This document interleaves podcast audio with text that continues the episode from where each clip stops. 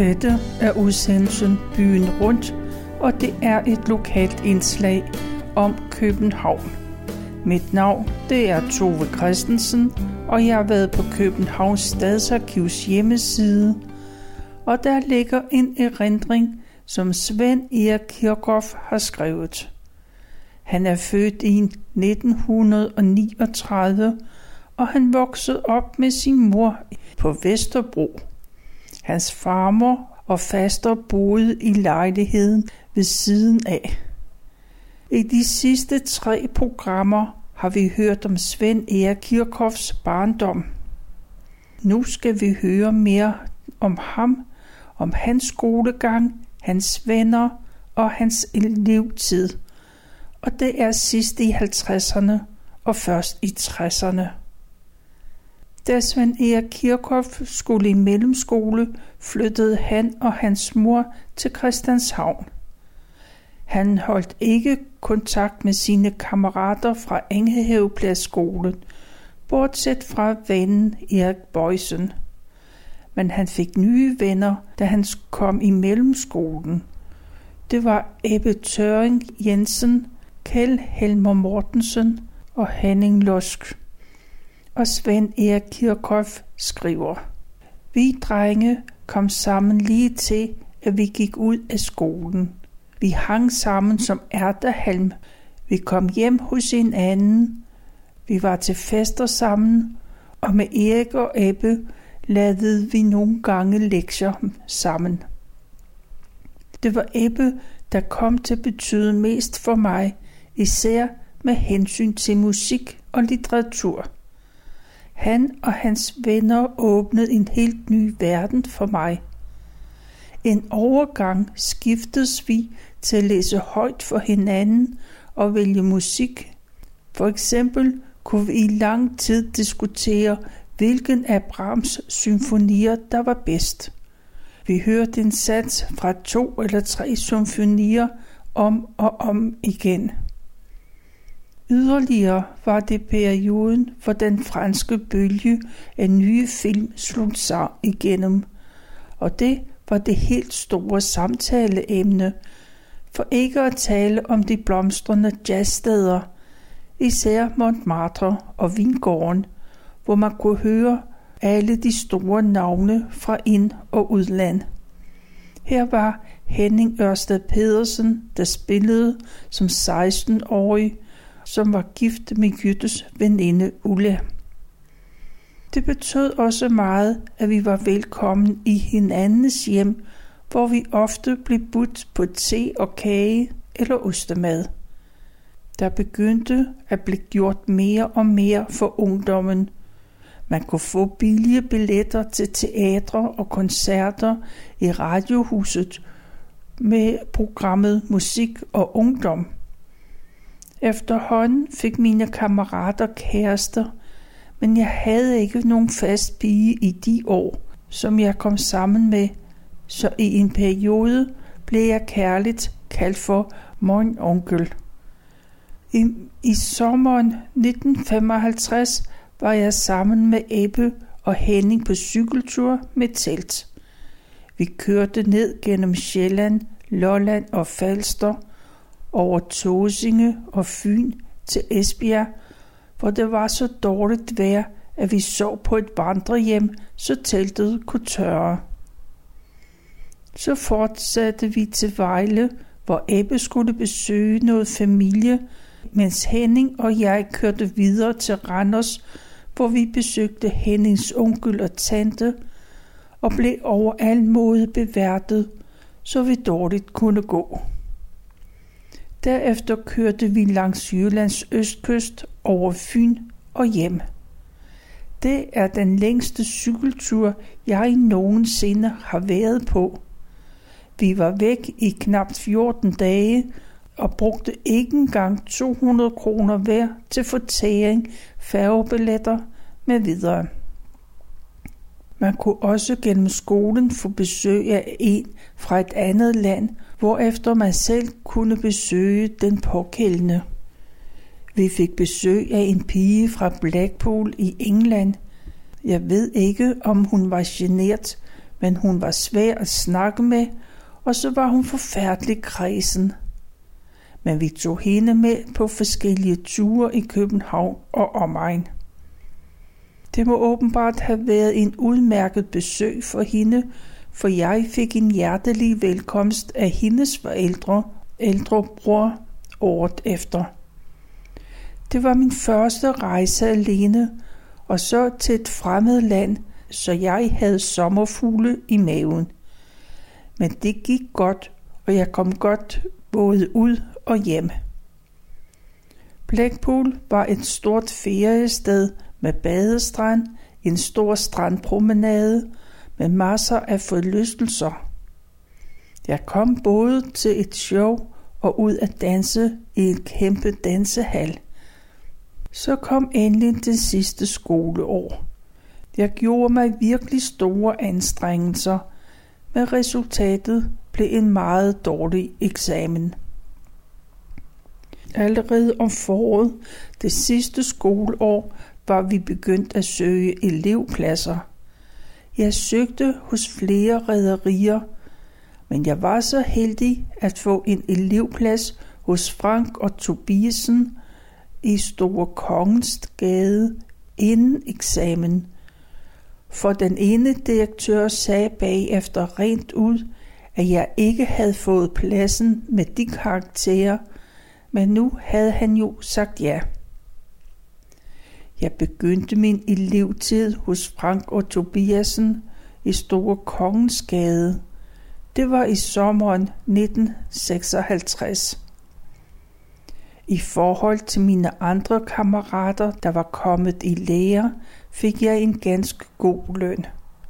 Første år var der et hundrede og halvtreds kroner om måneden, andet år to hundrede og halvtreds og tredje år tre hundrede og halvtreds kroner om måneden, og desuden så fik vi et nytårsgradiale.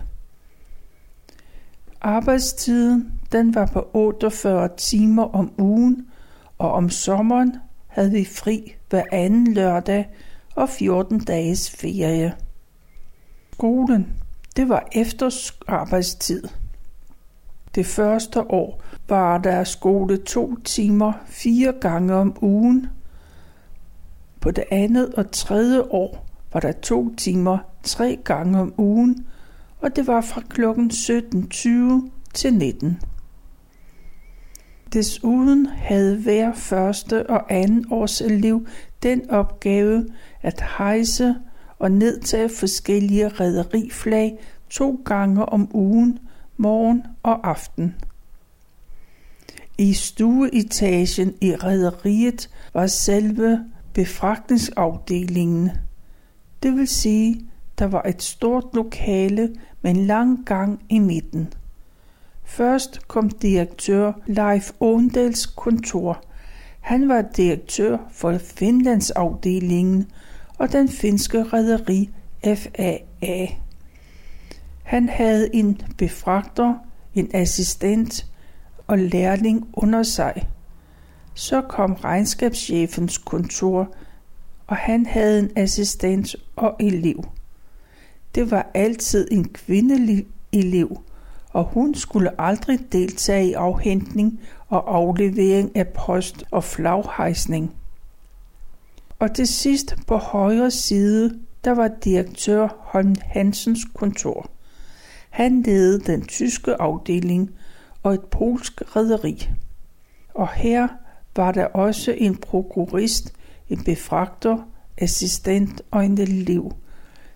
Desuden var der en sekretær for hele afdelingen. Bagved direktørens kontor var omstillingen og postafdelingen. Til venstre var der en skranke med små vinduer hele vejen ned gennem lokalet. Og det var her det almindelige personale sad.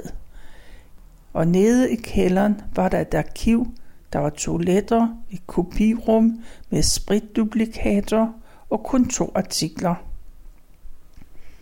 På første sal var der speditionsafdeling med lederen, assistenten og en elev. Ved siden af passagerafdelingen med en passagerchef, kontorchef, assistent samt en sekretær, og bagved lå frokoststuen. Den travleste periode var fra september til maj, mens der nogle gange var meget lidt at lave i sommermånederne. Det var en helt uvant og forvirret verden, der mødte mig. Der var så meget nyt, jeg skulle sætte mig ind i, og den travlhed, der umiddelbart herskede, så i begyndelsen kunne jeg næsten ikke rumme alle de indtryk. Det var ikke så få ting, en elev skulle lave. De to første års elever stod for flaghejsningen og nedtagningen, ligeledes afhentning og aflevering af post. På kontoret skulle man lære alt forfaldent kontorarbejde. Det var ekspedition af kunder, såvel telefonisk som når kunden henvendte sig for afskibning af gods. Der var udskrivning af regninger, udfærdigelse af konsortiementer. Det hele blev skrevet op på en samlet liste, som blev duplikeret på en spritduplikator. Et eksemplar af konsortimenterne og listerne skulle så afleveres til kaptajnen. Men først så skulle man rundt om toldkammeret for at få stemplet tilladelsen til afsejlingen. Det var også et typisk elevarbejde. Som regel gik det nogenlunde smertefrit. Men på Kalvebod Brygge var der især en overkontrollør, der herskede som en lille konge. Han var meget pedantisk og nød lige frem og lade en vente så længe som muligt og allernådigst nedlod sig til at gennemgå papirerne. Det værste tidspunkt, det var om lørdagen, hvis man havde vagt den dag. Så kunne der gå over en time, før man fik papirerne, vel at mærke efter han havde modtaget dem.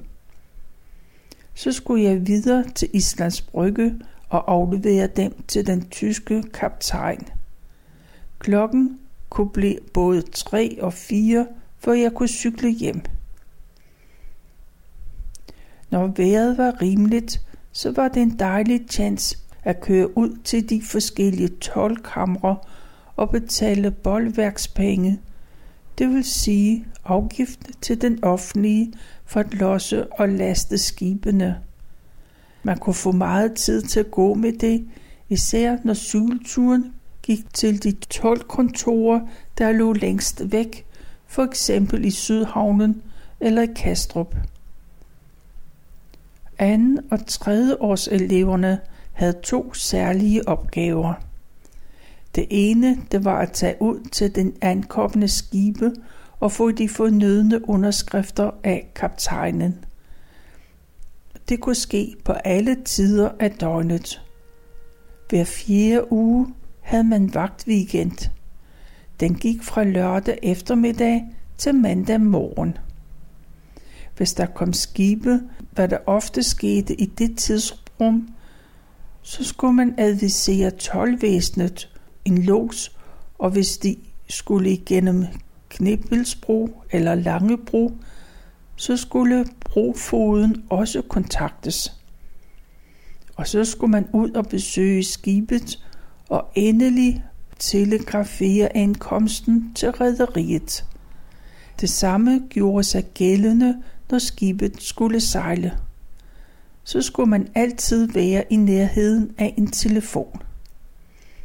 Kaptajnerne var næsten altid flinke og rare. Så fik man altid et par pakker cigaretter og et eller to glas. Man måtte ikke tage imod flasker og hele kartoner. Det var især i Frihavnen, man skulle passe på, for der var der stikprøvekontrol af toldvæsenet. Der var en elev, der ikke kunne modstå fristelsen. Firmaet blev informeret, og eleven blev omgående afskediget, og lærlingeforholdet blev afbrudt. På en af disse natture, så skulle jeg en kold aften aflægge besøg på et polsk skib, der kom med kul og skulle losse i Sydhavnen. Skibet var flere timer forsinket og kom først ved toogtyve-tiden. Der havde jeg stået over en time på kajen og losset og var blevet gennemkold. Jeg kom ombord. Det var dejligt varmt i kahytten, og kaptajnen bød på et glas saftevand, som han kaldte det. Ej, hvor det lunede dejligt. Mens han gennemgik papirerne og underskrev den, så hældte han et par gange op til mig. Jeg takkede, rejste mig lidt ør i hovedet, synes jeg. Jeg åbnede døren og gik ind i garderobeskabet. Kaptajnen og styrmanden morede sig. Jeg kom dog ud af den rigtige dør og ud i kulden igen. Langgangsbroen bølgede op og ned. Jeg kom nogenlunde lige hjem på cykel og listede mig ind i seng, for det var blevet over midnat. Næste morgen spurgte mor mig, hvad jeg dog havde lavet, da jeg kom hjem, for jeg havde larmet, næsten væltet en stol og skubbet til en kommode. Og jeg som troede, at jeg var så stille.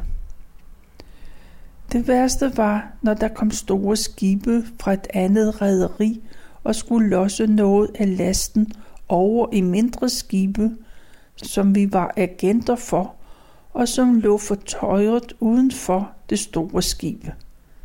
Så var det kun at kravle ned af en lejder, der hang og dinglede ud over skibssiden, og som var den eneste vej til det mindre skib. Den anden særlige opgave var bankturene. Jeg skulle indsætte penge eller hæve penge, eller begge dele. Det skete altid i Landmandsbanken i Holmens Kanal. I lokalafdelingen i Frihavnen skulle man hæve penge, så der kunne betales ugeløn til havnearbejderne. I min læretid kørte jeg som regel rundt med fem tusind kroner. Det var mange penge, som skulle fordeles til forvalteren i henholdsvis Frihavnen og på Islands Brygge. Når jeg kom cyklende med min lille sorte taske om torsdagen, så vidste alle, at jeg kom med ugeløn. I hele min elevtid oplevede jeg aldrig forsøg på røveri eller overfald. Der var flere gange problemer med at nå skolen til tiden om aftenen, når posten skulle besørges og afleveres på postkontoret eller papirer skulle gøres færdige, så skibet kunne sejle uden for meget forsinkelse. I de tilfælde orkede jeg ikke at tage på skolen en hel eller en halv time efter, at den var begyndt. Det var i mit andet læreår, det gik galt. Jeg skrev derfor et forsømmelsesbrev til skolen. Resultatet blev, at skolens leder syntes, at jeg forsømte for meget og henvendte sig til direktør Holm Hansen. Denne kendte naturligvis ikke til mine pjekkebreve, og der blev en farlig ballade. Men heldigvis hørte han på, hvad jeg havde at bemærke. Resultatet blev, at man skulle sørge for, at jeg på alle skoledage ikke måtte blive efter arbejdstid, så jeg kunne passe min skole. Da min læretid var overstået og min eksamen bestået med rimelig karakter, i hvert fald var det væsentligt bedre end realeksamen, og så blev jeg endnu et år hos Frank og Tobiasen. Som assistent blev min løn fordoblet, så nu fik jeg syv hundrede kroner om måneden.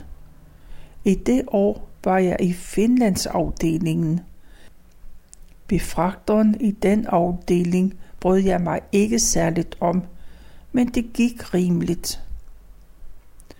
Jeg ville gerne have været udenlands og arbejdet for et rederi i Hamburg eller Rotterdam.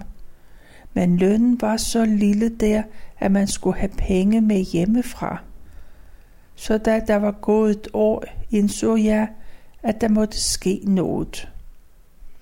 Jeg var også blevet kasseret som soldat og slettet fra lægtsrullen fra soldaterlisten, hvilket jeg var ked af, for jeg kunne godt have tænkt mig at gå søvejen. I mit andet lægeår blev jeg syg. Jeg havde været på ferie i Göteborg og på Læsø. På vej hjem med toget fra Frederikshavn blev jeg dårlig. Jeg kastede op, fik ondt i hovedet og feber. Det var den længste togtur, jeg nogensinde havde været på. Dagen efter ringede mor efter doktor Svejstrup. Lægen kom op til os og blev betænkelig, da feberen var stiget meget. Jeg havde også ondt i hovedet og var stiv i ryggen. Og jeg skulle øjeblikkeligt indlægges. Jeg kom med ambulancen til Bispebjerg Hospital og blev isoleret på et eneværelse. Lægerne konstaterede hurtigt, at jeg havde meningitis, og feberen var nået op på omkring toogfyrre. Jeg blev tilset hele tiden og var indlagt under professor H C A Lassen. Det var en kendt epidemilæge. Dagen efter indlæggelsen kom første reservelægen, oversygeplejersken, en sygeplejerske og en elev ind med et rullebord, hvor der lå forskellige instrumenter. Sygeplejersken og eleven hjalp med at bøje min ryg, mens jeg sad op, og det gjorde forfærdeligt ondt. Hvorefter lægen stak en kanyle ind i rygmarven uden bedøvelse og trak væske ud. Jeg skulle nu ligge helt stille og måtte ikke røre mig i tolv timer. Jeg lå på blegedammen i seks uger på eneværelse, og alle, der kom ind på stuen, skulle i de første uger bære både maske og kittel, også de, der kom på besøg. Hvor var det kedeligt, især når besøgstiden var overstået søndag eftermiddag, så kom der først besøg mandag aften. Min hovedpine, der havde været så forfærdelig, den fortog sig efterhånden, og feberen faldt ret hurtigt. Lægerne kunne ikke forstå, at musklen i mit venstre ben ikke fungerede rigtigt. De stak fine nåle ind i mit ben, hvorefter jeg skulle spænde musklerne. Men jeg kunne ikke mærke noget.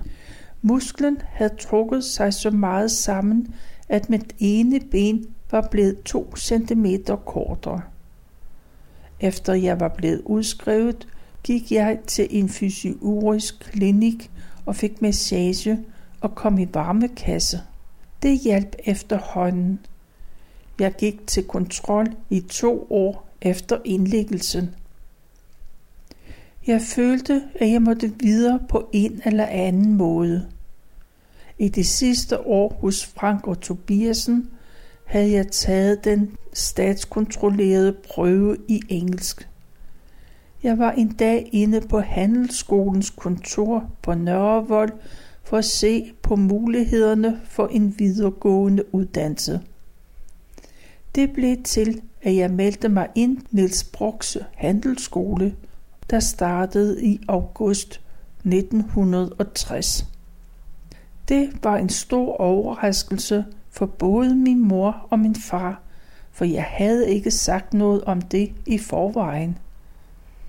Det var med meget spændt forventning, at jeg nu skulle læse i to år på dagskole, for ville jeg kunne klare det. I den klasse, jeg kom i, havde alle den samme baggrund, men havde realeksamen og tre års læretid. Det blev en meget homogen klasse med et relativt højt gennemsnit, i det vi lå imellem M G minus og M G plus. Men for mig var det bedste af det hele de læger, vi havde. De behandlede os som de voksne mennesker, vi efterhånden også var, og de forstod at lære fra sig. Det var to hårde år, men jeg synes selv, at jeg var flittig, gjorde en stor indsats. I de to år skulle jeg også tjene nogle penge, så jeg fik studenterjob i postvæsenet i Tietgensgade, hvor jeg to eller tre gange om ugen sorterede breve. Desuden fik jeg et par stipendier, men det var ikke helt nok. Min fars fætter, Poul, kautionerede for et lån på tre tusind kroner.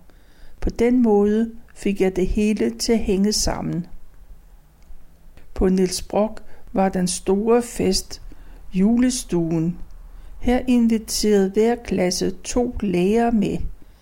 Vi valgte begge år vores tysklærer, Henry Jørgensen, der var forstander, også kaldt Sir Henry, samt vores lærer i driftsøkonomi, Musin. På den første fest inviterede jeg en pige med, som jeg kendte fra danseundervisning. Vi var gået en del ud sammen. Hun var vældig sød at være sammen med.